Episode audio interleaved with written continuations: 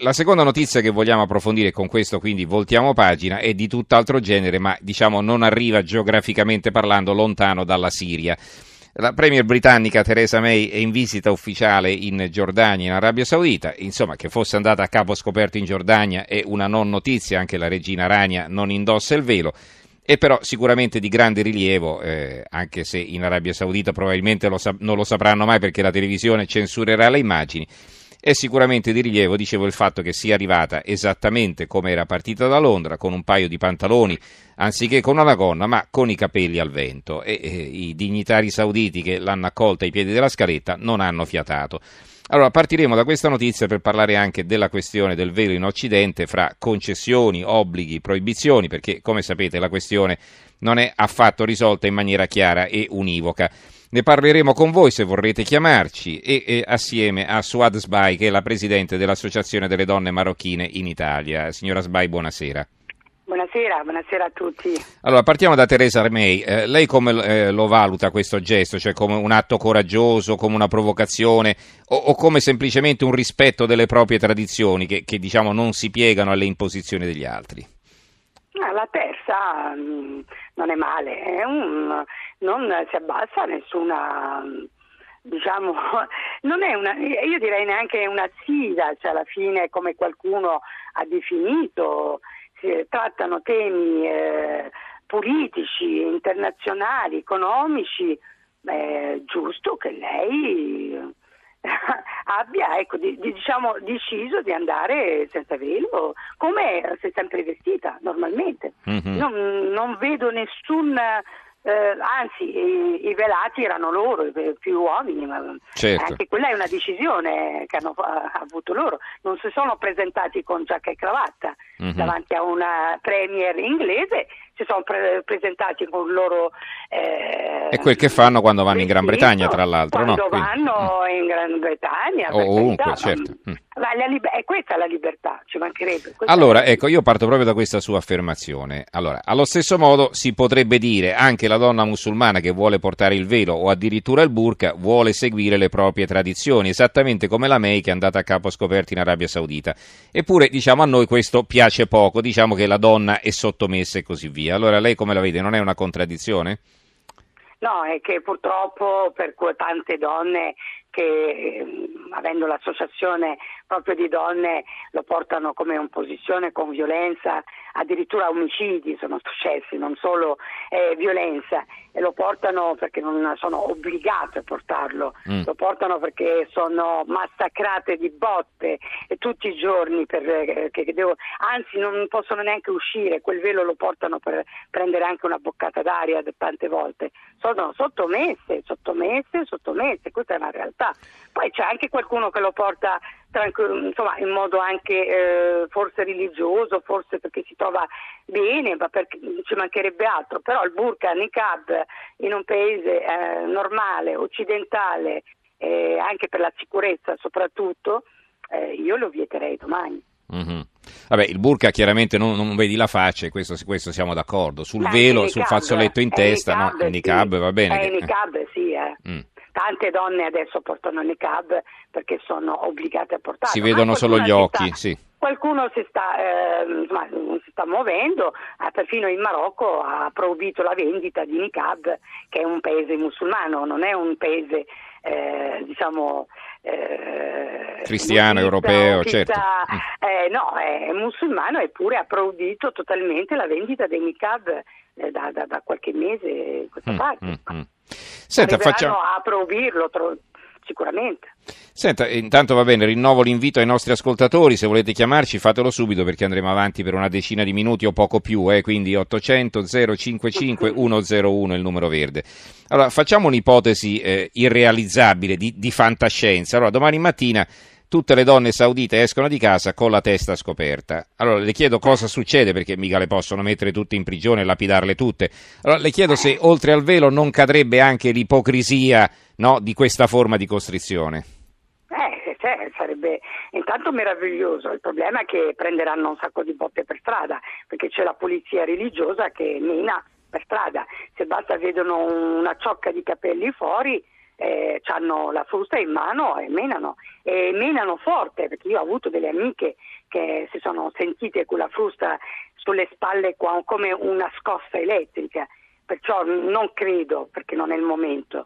Eh, lei è una donna occidentale, se lo può permettere. Eh, se lo l'avesse fatto una donna araba non l'avrebbero nemmeno sc- fatta scendere dall'aereo, quello sicuro.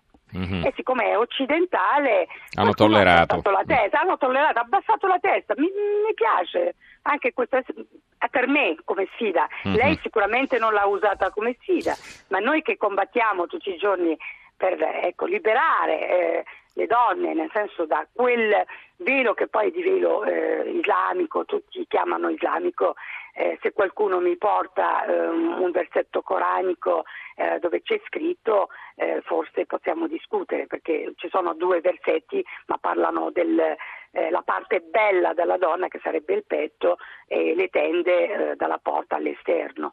Non c'è una... ci sono mh, mm, interpretazioni ma lasciano il tempo che trova. Mm-hmm. Senta, eh, io ricordo ai tempi eh, dello Shah in Iran o anche l'Afghanistan prima dell'arrivo dei talebani, eh, le donne giravano in minigonna, eh, eh. vestivano come da noi, non c'era nessuno che le potesse costringere a coprirsi. Allora le chiedo come è stata possibile questa involuzione? Eh, perché purtroppo gruppi estremisti, salafiti hanno lavorato bene, hanno lavorato per un progetto di annullare totalmente la figura della donna è una realtà, eh, non lo dico io, lo dicono anche i storici. Sì, voglio dire, però non è eh, stata una minoranza che ha imposto, no, evidentemente sono riusciti a convincere anche gli altri uomini no, che le loro paura, mogli dovevano essere coperte così. Insomma. No, la paura, la paura. Mm. Se da domani cominciano anche quello che è successo in Italia, eh, senza andare in Afghanistan, pure le donne che sono arrivate di prima eh, diciamo, generazione non portava il velo, adesso mano a mano comincia a portarlo perché qualcuno li minaccia anche per strada. C'è eh, la paura, le botte, eh, comunque la lapidazione, eh, il talibanismo eh, porta proprio questo. Mm, ehm, secondo me mm, cioè, è ipocrisia, lei ha detto bene prima, c'è tanta ipocrisia perché le donne saudite quando salgono in aereo la prima cosa che fanno è togliere quel velo e vanno in giro senza, eh, mm-hmm. in tutta Europa, in, quelli che possono permetterselo, ci, ci mancherebbe, eh, però molta, molte donne ne soffrono, molte, molte donne mm-hmm. in Afghanistan non ne parliamo più non mm, so perché non si parla più della donna afghana che soffre psicologicamente, soffre anche eh, ehm, salute perché mancanza anche della vitamina D, cioè, hanno problemi eh, anche di schizofrenia, è diventato perché non, non, sopportano quel velo, però nessuno dei diritti, quelli che si occupano di diritti umani, non è più di moda, la donna anzi eh, più si porta il velo più vai in televisione, più si porta il velo eh, più puoi discutere, più anzi eh, scrivi tanti libri. Eh, poi mm, quello che mi dà molto più fastidio sono l'ipocrisia occidentale, mm. vedere tante donne della nostra politica anche italiana mettersi il velo per esempio anche ecco questo sì quando vanno, vanno in paese in Marocco non portano il velo non lo portano Molte. certo eh, no, ma io ricordo tra l'altro, mi scusi, anche donne che sono paladini dei diritti, non solo delle donne, quello, ma dei diritti civili, no? penso a Emma Bonino, sì. per esempio. No, lei quando eh. era ministro, quando è stata eh, ministro degli esteri eh, eh, si vestiva in quel modo, insomma, quando andava nei paesi, nei paesi, eh, nei paesi arabi in visita ufficiale, insomma. Quindi eh, non solo lei, eh, mm. non vorrei toccare la, la Emma Bonino che mm, insomma, No, ma lasciamo stare, adesso che sta male non significa eh, nulla, insomma, no? Eh, sì, no, no, per carità, c'è un affetto che comunque Certo, anche noi siamo affezionati, però No, no, il problema è sì, ma per carità, ma io sono contro, nel senso io se qualcuno mi invita, io vado come mi pare, se no non è un invito. Mm-hmm. Se, se, no è una costruzione. Io entro, lei mi invita a casa sua, mi deve dire guardi, eh, lei deve portare eh, un certo abbigliamento perché eh, no, io non vengo. Però si dice che è una forma di rispetto delle abitudini locali. Ma non è vero, quella è sottomissione, mm. è diversa. È mm-hmm. sottomissione perché quando vengono qui non rispettano invece le regole che sono qui, mm-hmm. non li rispettano per niente, perciò non, il, il, dramma del velo è un dramma eh, dove un certo estremismo integralista gioca sulla testa delle donne perché loro marcano il territorio, loro, si, là si vede che sono tanti, eh, per far vedere che sono tanti, perché si gioca la politica della fratellanza musulmana è una politica, è un progetto, eh, basta vedere il progetto eh, trovato in, in, Svizzera che cosa dice, è cambiare eh, totalmente eh, il, il, modo di eh, comportamento di tutti, di tutte le donne. Oggi tocca alle donne arabe, ma domani tocca anche alle donne occidentali. Oggi questa donna ha detto di no. Beh, mm-hmm. bene, ci sto. Senta, allora, eh, vedo qui Roberto D'Ancona ci scrive la premier inglese con il velo sui capelli, ci sarebbe mancato solo questo, se fosse stata una leader politica italiana lo avrebbe fatto coprendoci di ridicolo e ribadendo la nostra proverbiale debolezza nel contesto internazionale. Brava Teresa May. Le volevo chiedere questo, eh, poi magari se si ferma qualche minuto anche dopo l'una, tra un po' daremo la linea al giornale radio, voglio rivolgere ancora altre due o tre domande, vediamo se arriva certo. qualche telefonata. Le volevo chiedere cioè, ma è vero che le donne emigrate eh, qui in Italia e i loro mariti, naturalmente, diciamo, sono da un certo punto di vista ancora più rigidi di quando stavano nel loro paese perché devono quasi riaffermare una loro identità? No, lo sono diventati. Io sono una delle più vecchie, diciamo, di immigrazione. Sono arrivata negli anni Ottanta che era un'immigrazione per studio. Mm. Anni 90 sono arrivati la comunità che arriva dal mondo rurale eh, totalmente, ma c'era un inizio di integrazione. Io prendendo le aeree, andando a incontrare, c'era, una, um, insomma, c'era movimento, c'era colore, c'era anche un inizio delle lingue, di tutti i dialetti, si sentiva. Poi all'improvviso, 95, poi in concomitanza comunque di quello che succedeva in Algeria, eh, ricordate sì, la, la, guerra civile, la vittoria del FIS, no, le elezioni sì. della popolazione, 380.000 morti perché eh, volevano radicalizzarli, qui si è radicalizzato una popolazione intera, perché molti radicali, siccome non ce l'hanno fatta a radicalizzare le persone che sono in Nord Africa, perché si sono trovati con dei dittatori, eh, eh, basta parlare di Gheddafi, basta parlare di Ben Ali, basta parlare con Hassan II,